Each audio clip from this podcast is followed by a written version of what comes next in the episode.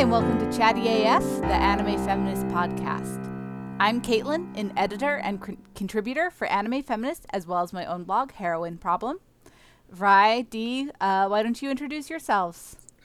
Uh, I'm Vrai. I'm an editor and contributor at Anime Feminist. Uh, you can find me and links to other things I write on Twitter at WriterVrai, or you can follow my other podcast that I co-host at TrashPod. Hi, I'm Dee Hogan, a writer and editor for Anime Feminist, and I have had two delicious Free State Oktoberfest beers and in the middle of a very good margarita. I also run the Josei Next Door. You can find me on Twitter at Josei Next Door. All right, so this week we are continuing our group watch of Fushigi Yugi with episodes 35 to 40, mm. also known as the Badlands. It can't hurt me anymore. I've ascended to a higher plane where none of this matters. I just I've just written a um I've just written a headcanon alternate universe version of these episodes where through a hilarious misunderstanding they lose all their money and they all have to get work at a Hokan cafe and it's adorable and funny and they all bond as a team and Tasuki, Chichiri, Mitsukake, and Chiriko are actually fucking in the episodes and nobody tries to rape anybody. It's it's delightful. Uh, join me join me in my headcanon, yeah, listeners. That's not I, I want to go to there. Have you ever wondered why people remember Fushigi Yugi as the show where everybody tries to rape the main character? Yes! This is why. This is why. All right. Yeah, so yes, this is pretty much universally recognized as the uh, weakest stretch of the show. And unfortunately, I think in a lot of people's minds, it is also the most um, defining stretch of the show. Uh, so, how, why is this the weakest stretch of the show? I want to say it is because ev- literally every source of conflict for these few episodes is rape. Everyone is trying to rape Miaka and it's in a way that is like really like it doesn't play it for laughs, but it's really like it's really awkward and there's some decent moments with it, but it's just sort of overdone and you get you become kind of numb to it. It becomes um, almost a parody of itself by the end. It does. By the time by does. the time you get to the, the tail end of the last episode here, which pro- I oh promised I promised you guys we're actually we're like five minutes into the next episode, we're out of the Badlands, but we didn't quite end there with this one, um, because Fushigi loves to end on cliffhangers. Um, but by the yeah. time by the time Suboshi shows up and is like, now it's my turn, it's you're like, oh, fucking course. Like it's not even there's no there's there's no tension or meaning there. It's like it's like when you say a word over and over and over again and it ceases to have any meaning. um, it, this character it, has a dick. A rape attempt is probably coming. Yeah. Um, yeah. Seriously. I guess this is just this is just our plot point now. Um, and it's yeah. Which I mean, it sucks because like I think I think there's an argument to be made. My argument is basically that none of these episodes needed to exist in the story. Like mm-hmm. I kind of get what they're trying to do in terms of some of Miaka's character growth. Um but I think it doesn't could, advance the plot. No, I think you could all. just skip them. There's like one thing that comes up um, with the bullshit with Tomo that does end up mattering later, but there are other ways you could have gotten there and it, mm-hmm. yeah um, ultimately like you could skip these episodes and it wouldn't really have a bearing on the story. Um, yeah. which is again uh, there's uh, which you know because you skip these episodes every time you watch the show almost every normally. time yeah except when i'm watching it with a friend and we can't. Um, and then i'm always surprised that it's actually not as long as it is. Because in my head i watched this with my friend the first time at like 3 a.m and we were just angry and tired because Tasuki and Chichiri were not on screen. Uh, 14, I guess probably 13, oh, 14 years old. Um, we did not, I don't think, fully understand the gravity of what was happening, but it was also 3 a.m. Our favorite mm-hmm. characters were nowhere to be found. Um, and in my head, this stretch was like, oh, Miaka's stuck in Tomo's illusion world for like six episodes. So I'm always surprised when it's only actually like an episode and a half. Um, it feels so long. It feels like it, it. It just I mean, um, last night I was watching an episode and I'm just like checking the timestamp on my Roku, just like, seriously? I have this much time yeah. left? I think it was episode it was episode 38 mm-hmm. that I was just like, oh my god. I, I can yeah. confirm can we please get through it? There's the first two, and I think we'll I think we'll dive into this a little bit because there is there is some stuff I think we can talk about in terms of some some things it does well or some things it's trying to do well, um, especially in the early going. Um, but it is it's those later that later stretch of like three episodes where it's just it's just repetitive. It's the same shit you already saw, and Mm-hmm. you're really tired of seeing these characters suffer for basically no reason. Um, and it's just joyless. Like the first half of Fushigi Yugi, like even up to Nuriko's death, we talked about last week, and there's a lot of shit in there. There are still these bursts of like nice, fun, adventurous type things happening throughout it. Um, this, I, my biggest gripe with this arc is I, I get to the point where I just don't care. Well, okay, I th- what happened I think is like on top of all this awful like overused rape, just melodrama that doesn't advance the plot. The characters are separated. Separated arbitrarily we're and not- stupidly. Yeah, like we're not getting that group chemistry that is really what One of the gives the show strengths its of the show. Uh, like we talk about like we talk about Tasuki and Chichiri in particular a lot, but it really is like it's it's um a solid ensemble cast, and without them together, without that sort of um interplay between the characters, um it loses it loses everything that really just makes it joyful, and this is especially right on the heels of losing Nuriko. Yeah. like these characters should be coming back together and healing and we should be seeing them dealing with the tragedy and we do see that a little bit but i don't think as much as uh as that warrants 79 and so minutes instead and 46 seconds. That's how long we go without Right, and any of the other warriors having a line. Oh, I counted. I counted. as we the viewer as we the viewers are still mourning Nuriko. Mm-hmm. Mm-hmm. Um because like I'm assuming you know if you're enjoying the show, if you have an emotional investment in it, you probably love Nuriko and it was probably like everyone I've heard from who likes the show, Nuriko's death was a huge blow. Mm-hmm. Um so we as the viewers are still sort of dealing with that and the response is to just leap into this awful like like I keep saying melodrama and I don't think melodrama is necessarily a bad thing, but like just like like you said Dee, it's joyless. Well, Um I, I I don't think it helps that um you know to, to dip into it a little bit one of the things that at least the first two episodes are trying to do is is deal with Miaka going through trauma and it like it wants mm-hmm. to do that in a, an interesting responsible mm-hmm. way but boy that sure episode that episode wants to have comedy it wants to have comedy in the most screeching joyless tone deaf way in between spates of oh god, Of- yeah. of- yeah, her bringing in the cat self-loathing. is not. I not I blocked that out. It's so bad. Yeah it, it it it's weird because i mean it's it's a very it's one of those moments where when you read it in the manga and there's these little beats of comedy it's like it's like in the margins of one tiny panel. And so it it doesn't feel as jarring i think. And sometimes i think that's the problem with adapting from manga to anime is that sense of like it's going to be full screen no matter what you do. Um and so it ends up like um, one of the scenes is like Miaka like kind of punches Tamahome in the water like comically in the midst of this very real and very like um, upsetting and resonant moment where she's trying to like clean herself off in the water. And that is the thing like as bad as this art gets, those early episodes where they're dealing with with the idea that Nakago has raped Miaka is very well handled.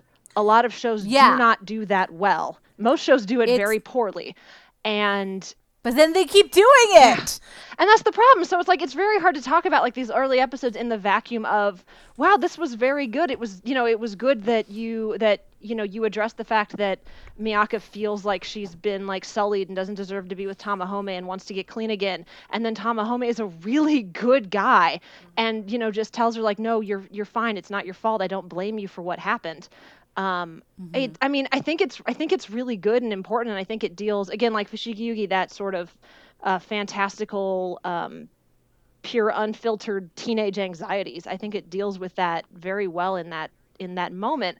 But it's so hard to talk about that because uh, a it's basically a fake out, and once Oh they fig- and once and once it turns out that that wasn't the case, everyone's fine. Um, trauma as erased. if she wasn't. no Yeah. problem. Oh, yeah. trauma. like she trauma was gone. still assaulted.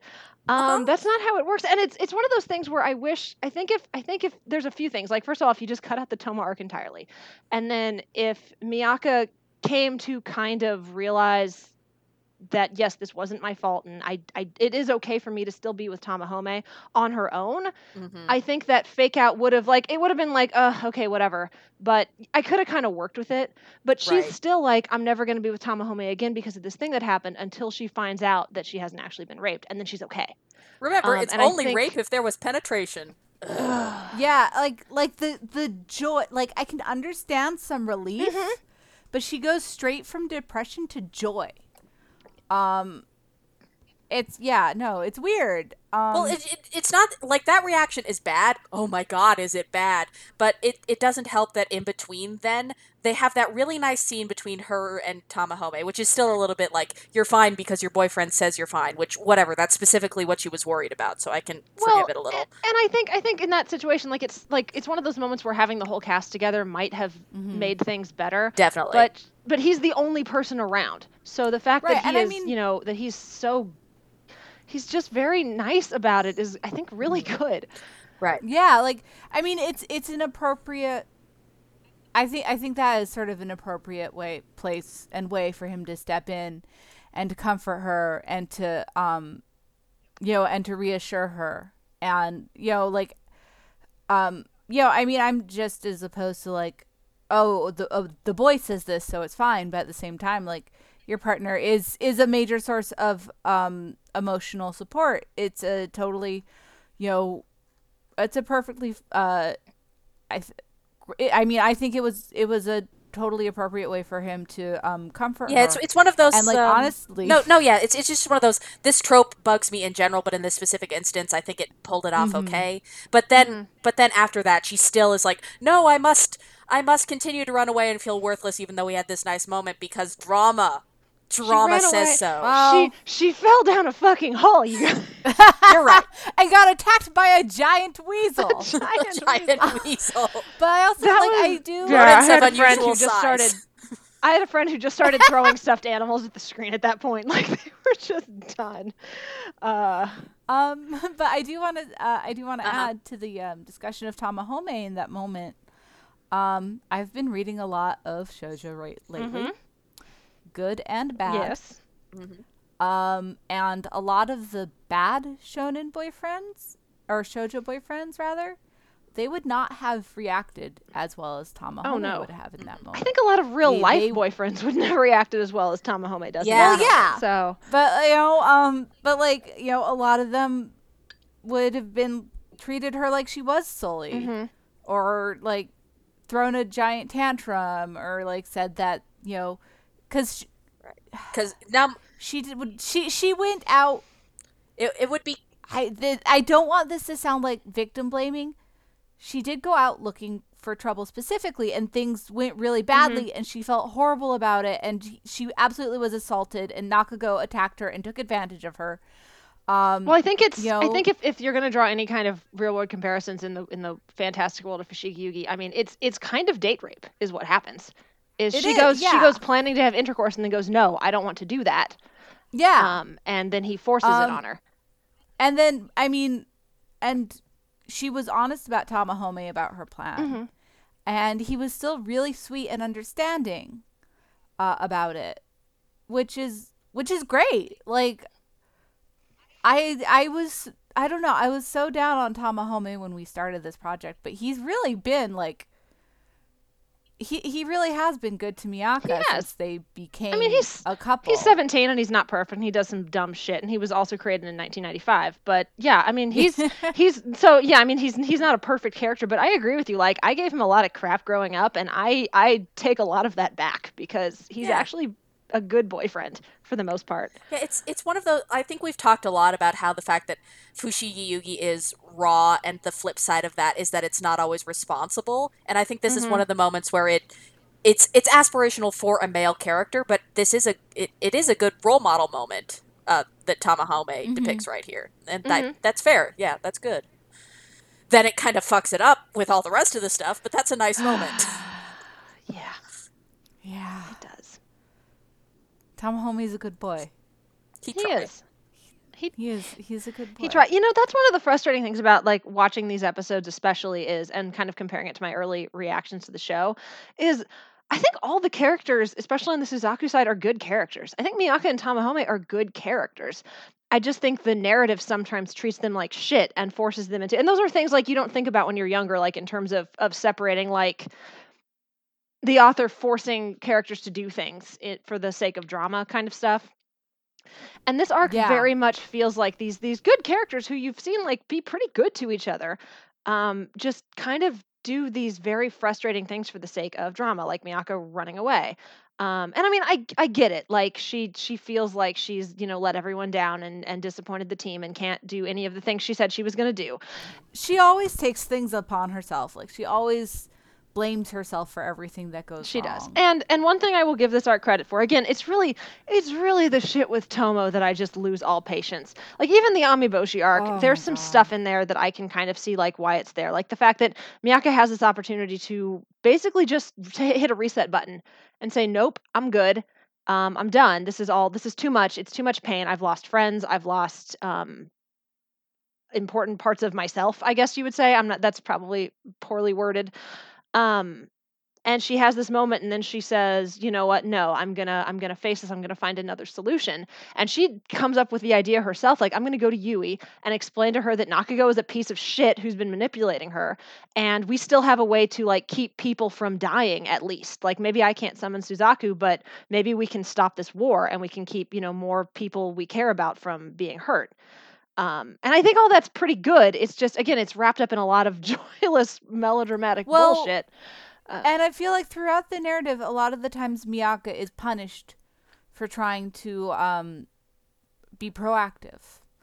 Um, and I think that's one of the long-standing issues that the series has. Um, and this is where it's at its worst, where Miaka decides she's going to do something.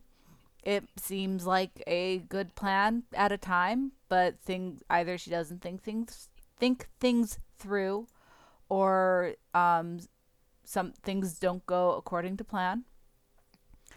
And she's she is punished for it.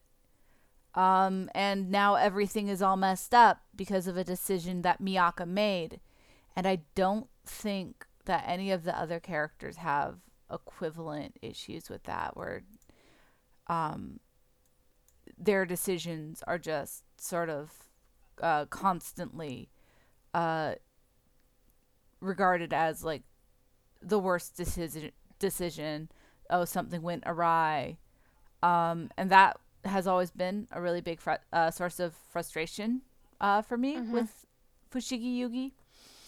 Um So you, and I feel like this sort of distills that I think it's very bad in the stretch. I think there are stretches where, um, I think there are stretches where Miaka kind of gets punished for the decisions he makes, and then other stretches where, by being active and and and in a role of agency, she she does some good. Like when she picks up Hotohori's sword and is like, "I'm a fight soy."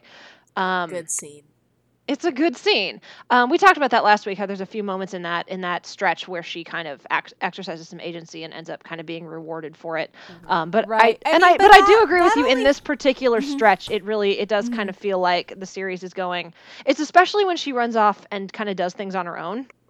More rather than like you know staying with the team and like helping out within the team environment, and I guess if you squint your eyes, you can kind of look at that as as um, as kind of a narrative thread of like don't feel like you have to take everything on by yourself you don't have to play the martyr you can you know rely on others at times and you know be a be a member of a group Right, but, But- because she's the only girl on the team, it comes across as you dumb girl. You shouldn't try to do anything on your own. yeah it can't especially in this arc um although again she's on her own and she for the every once in a while she has these good moments. Like when she breaks out of she breaks out of the illusion on her Well- own well kind of on her own. She figures it out on her own and then amiboshi helps her break free.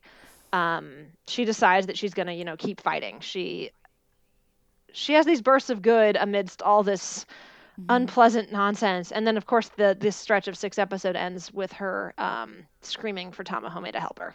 Yep. So I think, well, I think that tends to happen more when they're in a corner where something kind of convenient has to happen, Mhm. and Miaka. It happens through Miaka Yeah. because Suzaku powers. Um, it's yeah, it's it's just sort of a, a low level background. I think it happened most. It happened most in this stretch, but also like early in the series. Mm-hmm.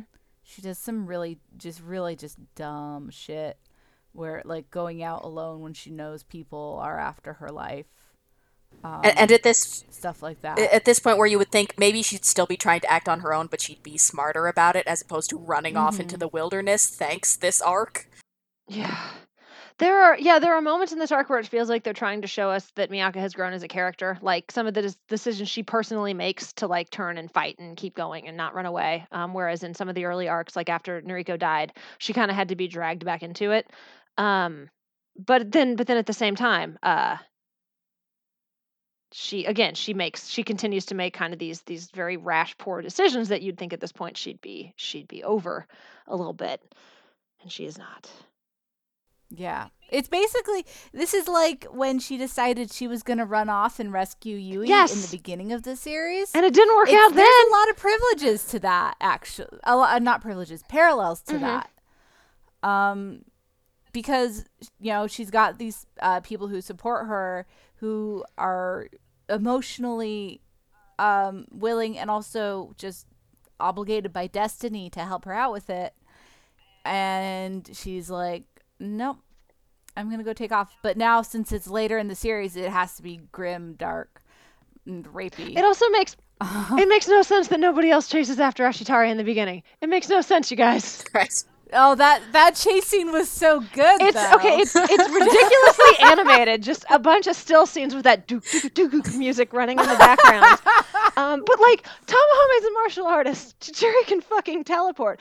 Y'all, Tasuki's Seishi power is literally speed. Literally, it is speed. It is not the Tessen. That's a whole different thing. It's speed.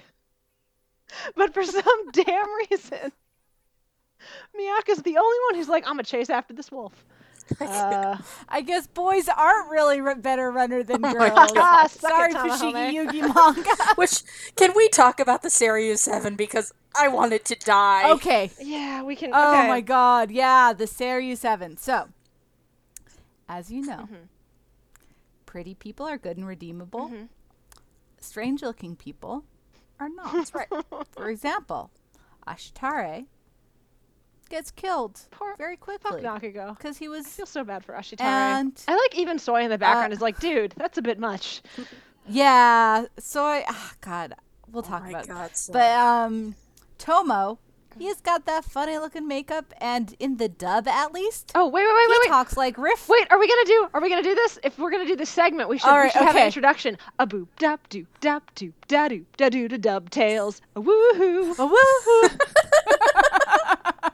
Okay. okay. Anyway, but Tomo in the dub sounds exactly like Riff Raff from Rocky Horror Picture Show. Tomo is an evil gay. Like, fuck. He's an evil gay. Also that. He is. Yes. It's te- he's terrible, but he sounds like I just like not just his voice, but like his cadence, so his intonation. It sounds like a riff, bad riff raff impression. So my memory of him is um, kind of up here like this, and um, I have I have one I have a story from uh, from my younger years when I was in middle school. Uh, my friend was watching this on her own, and her mom walks into the living room while she's watching some Tomo episodes, and her mom Oh, hears no. her mom hears Tomo's voice, and he says like he's talking about Nakago, and he's like Lord Nakago, and her mom just like busts out like laughing, cannot stop. And so anytime we watch anime from that point on, if she pops in the room, she's like Lord Nakago, pops out again.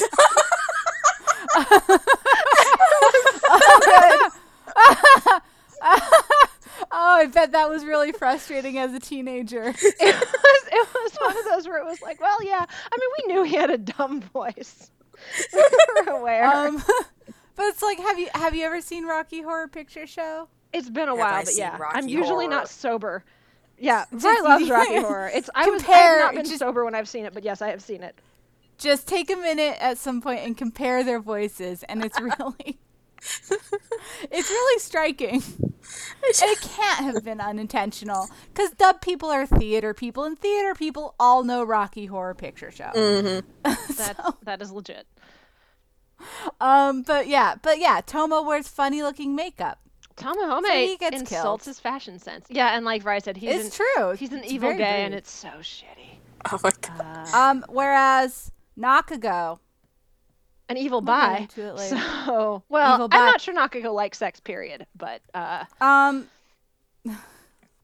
well, That's- we'll get that's a different that, thing. That'll come later. That's a discussion. for Oh boy, episode. is yeah, it? But basically, all the pretty people get like character development and redemption arcs in the series seven. Um, Also, I so desperately want to ta- want to like soy. you mean the woman who is evil, which is why she does lots of sex? Well, the thing is, Soi. I don't think Soi is evil, though. I think of all the Seiryu warriors, with the exception of Amiboshi, I think she's the most redeemable. Um, she's still kind of a bad trope in that I think a lot of what she does, she does, she does for the man she loves. Um, Nakago. Oh in yeah, this case, That, which that's why I want to like soy. yeah. Um, but like she kind of helps out Miaka like out of nowhere. It's just kind of like you guys seem like you have a nice relationship, and I'm kind of Mhm. envious of that. So uh, here's here's where your boyfriend is. Go go help him. Yeah, although if you had slept with Nakago, I would murder Ugh, you. yeah. Because I know, am women be crazy lady and all. in love with a bad Yeah. man. Mhm. Both Soi and Tomo are crazy in love with a bad man. Um, you get a little bit more of that in the light novels as to like why that is. Um, neither of them were in good situations, and Nakago kind of helped them out of it. Not for good reasons, but No, he of did. Yeah, right. Um, Yeah, I don't know if the anime goes into Soi's backstory. It does a little bit, it- so we probably shouldn't. yeah, But I know Tomo doesn't get any backstory in the anime. I'm not sure he gets any backstory in the manga. I think it's pretty much all in in like bits and pieces in some of the light novels that you find out a little bit more about him. Well, he's an evil gay. What Um, there to know? Uh, you know, he was molested as a child because of course he was. Of course he Um, was. You know. And that's all I remember. I did not actually read the Nakago light novel. I just vaguely remember that it exists. Because I don't Nakago is the worst. I don't care about Nakago. I don't want to know more about his life. He's oh, awful. but we're gonna get to learn so much about his Oh life. my god, I have a in the rant. last Uh, couple episodes. I remember that. That I remember. Mm. regardless of regardless of, of how that ends cool motive still murder Uh huh. um Yeah, he- cool motive, still rape. Yeah like Cool motive, still gaslighting. still t- just and god this episode he just straight up admits it. he's like yeah i gaslighted her for months and miaka's like holy shit right. this is so much worse than i thought that has been the best uh, part of rewatching this is realizing that the that the story is much much kinder to Yui than I remembered. That's been a nice Mm-hmm. surprise.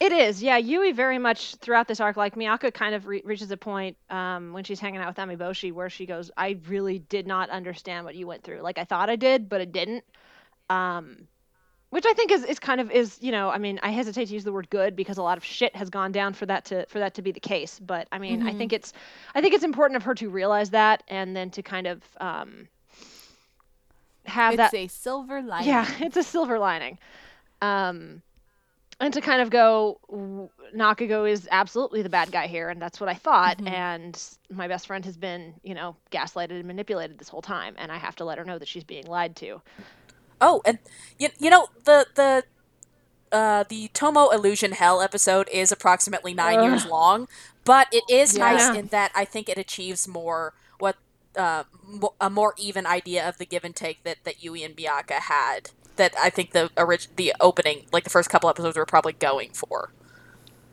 Yeah, there's a little I bit more. mean- There's a little more good-natured joshing in Mhm. those in that in that stretch than there was in the early The, going. uh, but I mean, part of that is because in, in the fantasy world, Miaka is That's a true. good student with good grades, and so um, Yui teasing her about like being dumb doesn't feel like it has the weight it does in the early stretch because she's actually is doing pretty well in school. right. Yeah, Uh, that's yeah. true. So it's and yeah and it's it, it's funny and like the the teasing her by pretending to be her and tomo um that's that was one of those things that seemed really weird when i first watched the show Mhm. because it's like why is she freak why is she freaking out over them like being like oh let's kiss it's like oh well in japan like kissing in public is about equivalent to i don't know not Full big tongue deal, makeout. sex not not not even like i would say it's more than like f- more than like full on make out in public because like i mean especially at the age they are seeing constant makeouts everywhere on the schoolyard. Um at least that's what i saw. Uh, Not not what I experienced, but what I saw. Relatable. One thing I do, again, as you know, during the nine years that was the Tomo illusion bullshit, um, which you know, 2017 has been 20 years, so we are we are really old now. is what is, Oh, is what has happened this year. Is that why my back hurts? Yes, that is exactly why we're we're all in our 50s. Turns out. Sorry, guys. Um, Well, I look great. we do. That's We are banging at 50, so we got that going for us. Um, no, uh, one thing I do, you know, during this during this nine year episode, um, there's a couple of things I like about it. I hate using that word. Uh, one is that I like that Miaka is a thirsty teenager. Yeah, I like that. So so Oh, yeah. much, especially in shojo, the heroines are very like um, innocent and naive and like don't even basically know what a kiss is, much less like want to have them. And so the fact that after this guy tells Miaka she's that he likes her, she's like drooling into her cereal is kind of wonderful. Um, and Yeah, she's like, "Yeah, let's it's one of make those- out. Yeah, let's do this. Yeah." And he's like, Um, "Hey, come to my house." And she's like, she's mm, like, okay. "Oh no, a pervert! Uh, oh no, a pervert." Okay. okay, yeah. It, it's one of those things Um, where I'm, I'm like a little bit of two minds about it because yes, it's super cool that she is just allowed to thirst relentlessly, but then there's kind of this undercurrent of be careful with your special treasure because the boy might be Mm-hmm. trying to trick you. Because the boy might be trying to rob you of your ability to summon a god.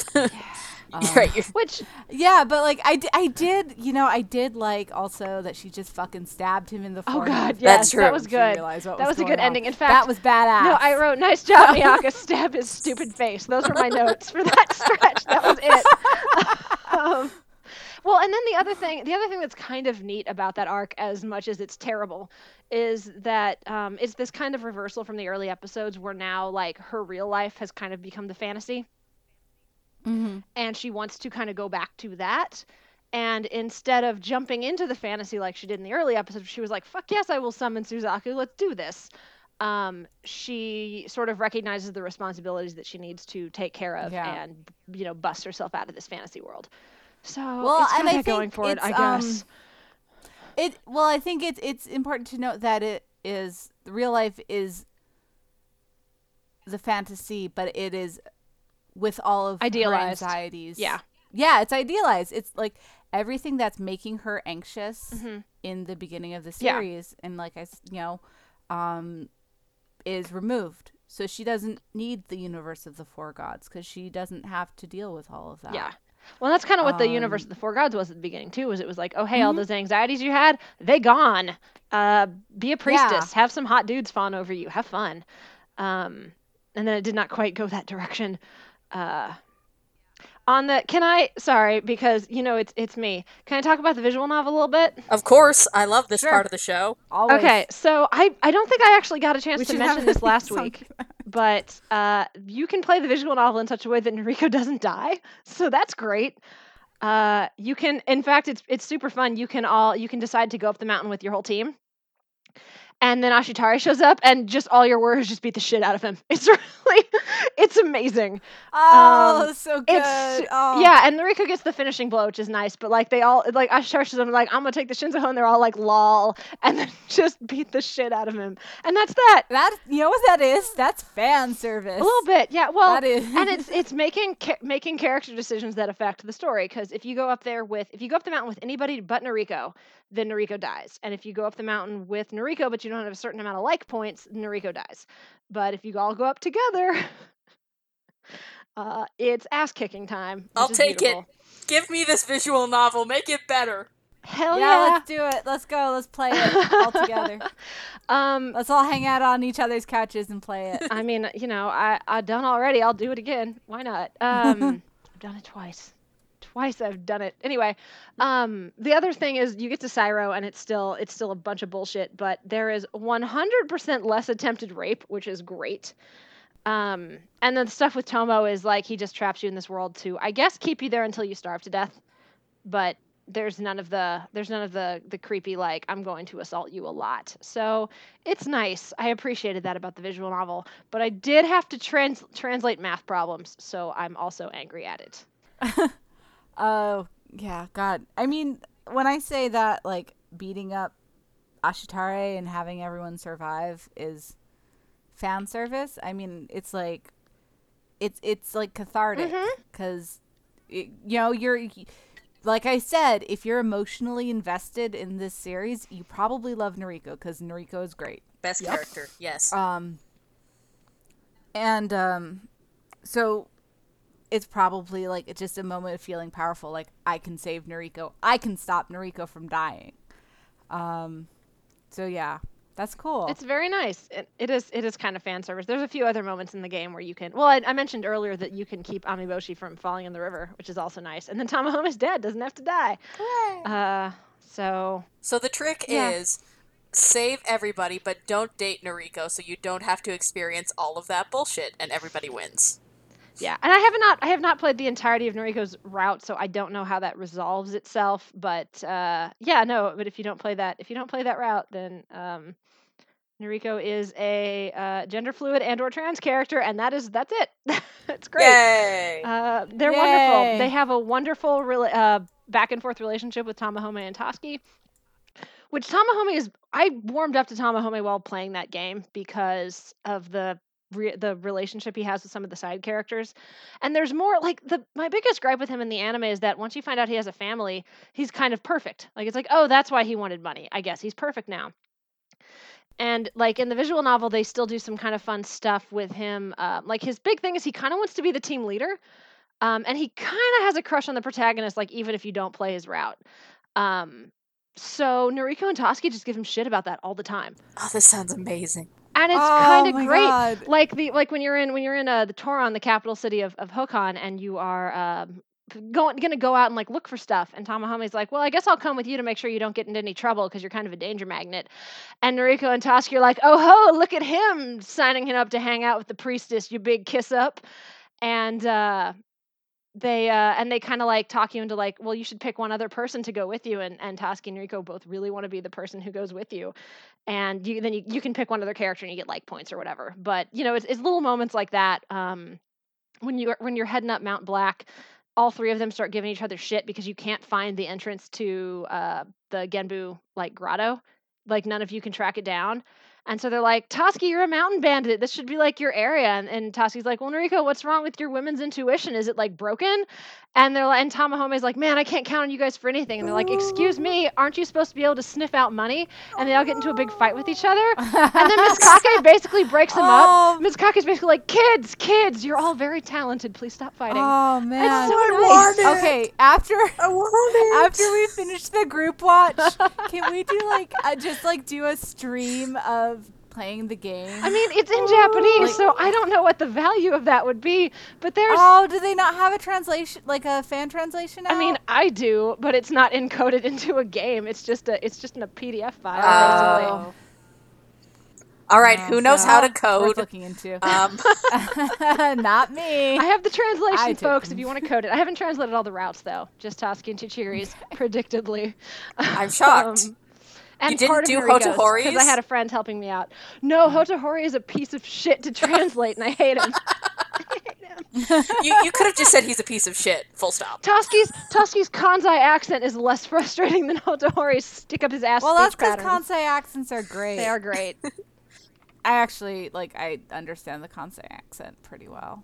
Um, humble brag. Because I, live- 'cause I li- no, because I lived in Kansai. oh yeah, no, that would Um, that would give it to you for sure.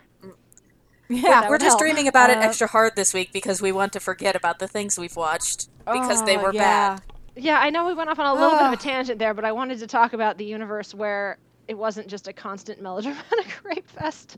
So I'm glad Like- that exists in the universe. Also, like the the fact that we've reached we reach a point during this arc where the fact that Amiboshi is living with two people who uh, tried to drug him to replace their dead son. That's that doesn't even ping Oh, on the yeah. weirdness radar. That's a good point. I had a friend point that out, like we're watching, and he was like, you know, they're kind of a creepy couple when you think about it. I was like, Don't worry. oh, damn, you're right. Don't worry, Miaka, you'll be very happy as his wife once we force you to forget your entire life before this. yeah, the Jesus. the mom Oh like panics and is like, I think the best thing to do here would just be to drug you, and that's not okay, lady. Like, Definitely not okay. but we're so far gone into the Badlands that it doesn't matter. None of this No, it's- matters. It's one of the least weird things that happens during that arc. Um, You know what else isn't as weird as it should be? The twincest. A little bit of Oh, twincest. there is some twins kissing, kind of. I mean, kind of. But yeah. It's. I mean, it's. It, it is transferring liquid from mouth to mouth, which is not a not enough of a kiss, I think, for it to actually register as incest, but enough for all the f- incest fangirls to be like, "Ooh, they look the same." Well, and it's sexy. watch- I'm sorry, that was mean. I shouldn't talk like that. I'm just twin twin twincest. It's a big no for me. it's a me. little squicky, yeah. Yeah. Um, it's uh, there's yeah, there's definitely some art out there that's a bit suggestive. I was about to say, by does- Watase herself. So like the, they, they're playing this up themselves. a little bit, yeah. Um, they are well, and Miaka even says at one point she when she wakes up, she's like, it's like a love scene, but with all the same faces, which Which is a pretty good line actually. Um, Was- yeah, that was. oh man, that was Uh, Miaka, Miaka, Miaka. uh, She tries. Again, I think the story is shit to her in this arc, but I really I am I am surprised at how much I still kind of like her. Like I thought that I thought that would go away at some point, but she's 15 and she's doing her best. she she try. She does. And I mostly understand the things she does even if she does fall down a fucking hole every so often. And then Tamahome falls down the fucking hole because Mhm. Apparently this land is full of fucking plot holes. Literally. I think they're yeah, it's well they're they're on the edge of like I think there's supposed to be like a cliff face in this desert area that they're in and they keep falling off this same fucking cliff face. Nobody taught them how to do a spot check. well, then at the very end of this Um, stretch, Miaka's like, I will throw myself into that hole. And I'm like, you should, Miaka. You'll be fine. If this arc has taught me anything, it's that falling into holes, you're fine. Light bruising. so That's D, it. I can, I can hear the ice cubes in your glass clinking. Yes. Uh, I'm the only person who watched these episodes with no alcoholic help. Well, good for you. I, I should I should like send you a I mean, I'm not saying that to brag, but just to to be like, sometimes a lot of people need chemicals. If I had the window of opportunity to watch them drunk, I would have, but I was mostly drinking them like I don't know, cramming them in after a long work day before going out to do something Mhm. life related. Like Jared's grandparents are here. I can't get drunk before I go see Jared's grandparents. That's that's fair. You Damn you probably shouldn't you probably shouldn't do that. I am I am proud of you for getting through these. So I'm more 'cause I'm more envious than anything else. it's you know here's the thing though they're still not good episodes. Uh, Also, it doesn't grasping, matter. We're grasping at straws for what to talk about. We watched six episodes that were six years long. Well, Oh my god. Well, it's just they get so repetitive. There's there, there's not a lot to talk about. Like No. you get to yeah. again the early stuff. it's- There's some things we can discuss, and then it's basically that over and over and over again. And there's no there's no point for these episodes because the few things they kind of do in terms of like developing like Miaka's character, I guess, are things that you basically had already done up to this point. Mhm. Um, But so we don't rape. need this. So we could easily we could easily skip the desert episodes, um, which it's great that the episodes that are like so dry for content and enjoyment are literally taking place in the desert. Um, Mhm. but you could you could skip them, and I really don't think it would change the story much. There's again there's one kind of plot nugget that gets dropped later um, that will be relevant, and that's that's about it. Uh, you know who Um, I'm really and I jealous mean, of? the- Keisuke. Keisuke slept through this whole arc. Oh Yes. god. Tetsuya, Good boy good Keisuke. Tetsuya, Good boy Tetsuya. good friend that he is is Ah. like i'm just not going to tell him what's going on in these chapters uh, you go back to sleep buddy and i'm like i wish i could Yeah. also go back to sleep Keisuke. Also, also, Keisuke has that one line defending Yui where she's like, "She's been to a lot, okay?" And I'm like, "Oh, oh, you are a good boy." Yes. Oh Yeah, my yeah, god, that was Tetsuya- actually really sweet. yeah tetsuya comes in without any real context is like why is yui such a jerk and Keisuke's like dude seriously He's Keisuke is such a good boy. he is Keisuke's a very good brother And and You- Tetsuya and is tetsuya's at all like, too like is- he's still a non-entity, but he does save Keisuke from having to read about all these men trying to rape his sister. Yeah. Um, Okay, I that's a good thing No, they those two did it like they did they didn't do much, but they did like they brought some joy to these episodes. A little bit, yeah. They're because I enjoy them. I enjoy them. and I there's do some have a actual question. forward progression with them. They are going someplace to investigate whatever happened with the Genbu priestess. Um, so there's there's a there's a scrap of of progression there. Right, what's your question? What is stopping them from flipping ahead in the book? uh, the words don't Ah, appear. okay. Yeah, yeah. They appear as you read. You've solved my word puzzle, show. Um, yeah, and so I do have uh, a philo- philosophical question. Go on. Okay. Probably not actually philosophical, but um, so the show made a big plot point uh, out of Miaka's virginity. It was emphasized earlier. I don't know if it was done with this uh, arc in mind. Um, but when a show makes a big deal about the virginity of the main characters, is and as as a source of power, is some degree of this sort of uh, storyline inevitable? I don't. I mean, I think it's far more likely, but I think you can. Yeah, especially when it's with a power. I think there are ways to do stories about virginity that can be about basically a less contrived version of, of what Miaka and Tamahome have going on of like we really want each other but we have to show restraint because of our responsibilities. Like that's the most that's the least shitty way to do it, I think. Oh, Yeah, I loved Genbu absolutely. Kaiden. Continue. Um, you know, and but like, yeah, like the way it was set up, it does. I am not defending this in any way. I think this arc is terrible, but it does feel like a natural progression from what the show was setting Oh, up. it is a perfectly logical tactical move on the part of the Seiryu warriors, but all this all this says to me is we should abolish stories where virginity is a source of specifically a female character's power. We should do that. Yeah, no that that is true. Like it's never it never leads to good things.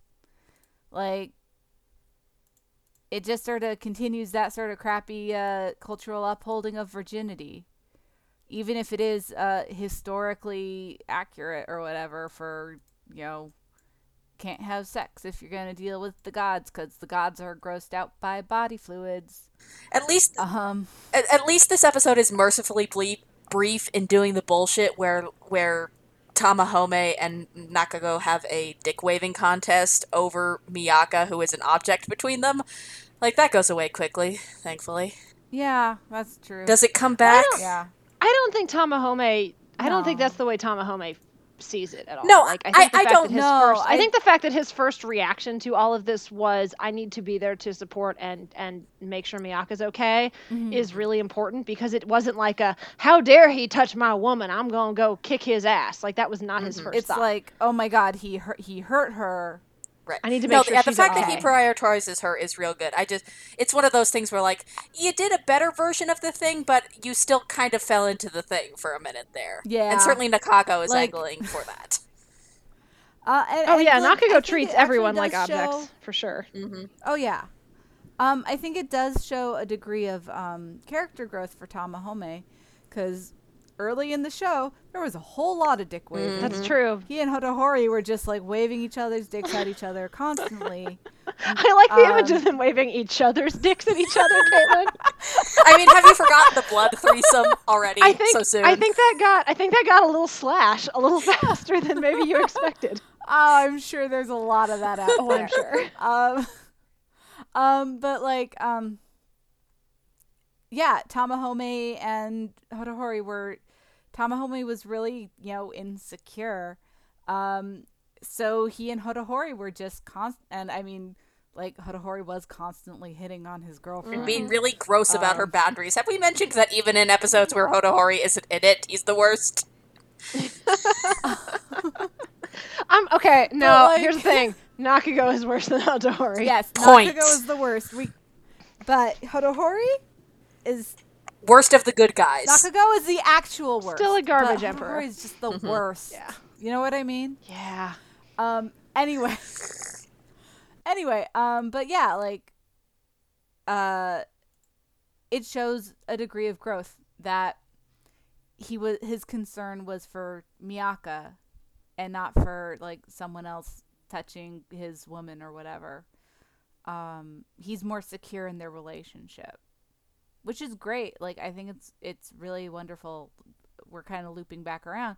It's wonderful that he's not threatened by it. He's just angry. Yeah, or victim blaming Um, or any of that. Like he's and concerned.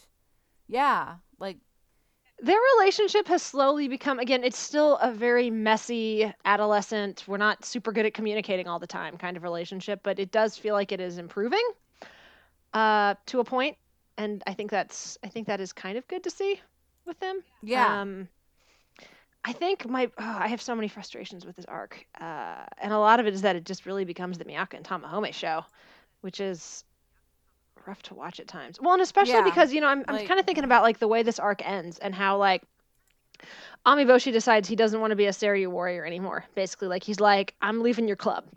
Uh, which good for you, Amiboshi. Um, they're they're they're shitheads. Good job. Um, so Amiboshi wants to leave the club, and he like attacks Tomo, and then Suboshi shows up and is like, "Get your goddamn hands off my brother," and uh, throws him out the airlock like in Aliens. But no, uh, he sorry, he throws him out of a, a, a moving plane and then shoots him in the head for good measure. yes, he kills the hell out of No Tomo. one- is no one getting that? was that too obscure? was that? I'm sorry. It's okay. What I don't what was that reference? Get. That was Gundam Wing, Oh, I've never finished that whole show. which is contemporary with Fushigi. S- Somewhere is, Dorothy no. is very happy. She That's doesn't a very know good it, but- reference. Uh, there are definitely listeners who are chuckling, so don't worry about it. You're good. okay. You're good. I'm If- just I'm just one of those. If you're chuckling, let me know in the comments. That's right. I've only just seen one. Gundam, and it was a terrible one that I still kind of like a little. I'm gonna finish it one of these days, but I, I have not actually. I caught a few episodes on Toonami, and that was the extent of it. Oh, Uh, Gundam Wing was a wonderful train wreck. But yeah, but so so you know, Suboshi shows up at the end and is like, well, I guess I'm just gonna kill Tomo. Like this is his ally who is supposedly helping him, you know, to achieve their goals, and he does not even hesitate to tear the dude apart. And so there's this sense at the end of this stretch of episodes that like the greatest weakness of the Seiryu Warriors is that there is no real loyalty or love between them. Um, like Soi has a little bit for Nakago, but not so much that she's not going to try to help Miaka in the moment that she gets. Um, Suboshi straight up murders Tomo. Uh, uh, Nakago kills Ashitare. Like there's no, there's not that sense of camaraderie that is that we're we have seen in the past that is between Right. the Suzaku warriors. But you know what would have made that a lot more noticeable in this arc? The rest of the fucking Suzaku warriors had been in it. That might have helped, yes. Also, Maybe. yeah, Yeah. they could Hell, have been doing a thing. And here's the thing: like, if you wanna, if you wanna trap them in an illusion in a desert world, and like, if you want to separate Miaka and like say, like, what does Miaka do when she's alone and she doesn't have, you know, her warriors around to like constantly protect her and support her?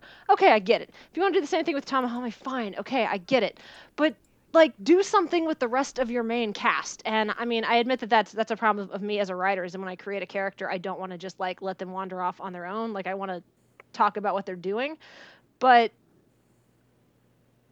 how, what are they doing? Do they did they figure out a way to to solve the illusion puzzle? Um, are they also fighting their own battles? Like, there's nothing there. They just get silent. Are they dying slowly in the desert? Well, apparently yes, and So it's been several days, I think. So I'm impressed Yeah. that they haven't collapsed yet. they sh- they sh- they should be di- dead of dehydration by now. The next episode, they're just cusks in the desert, and that's the end of the show. Sorry, guys.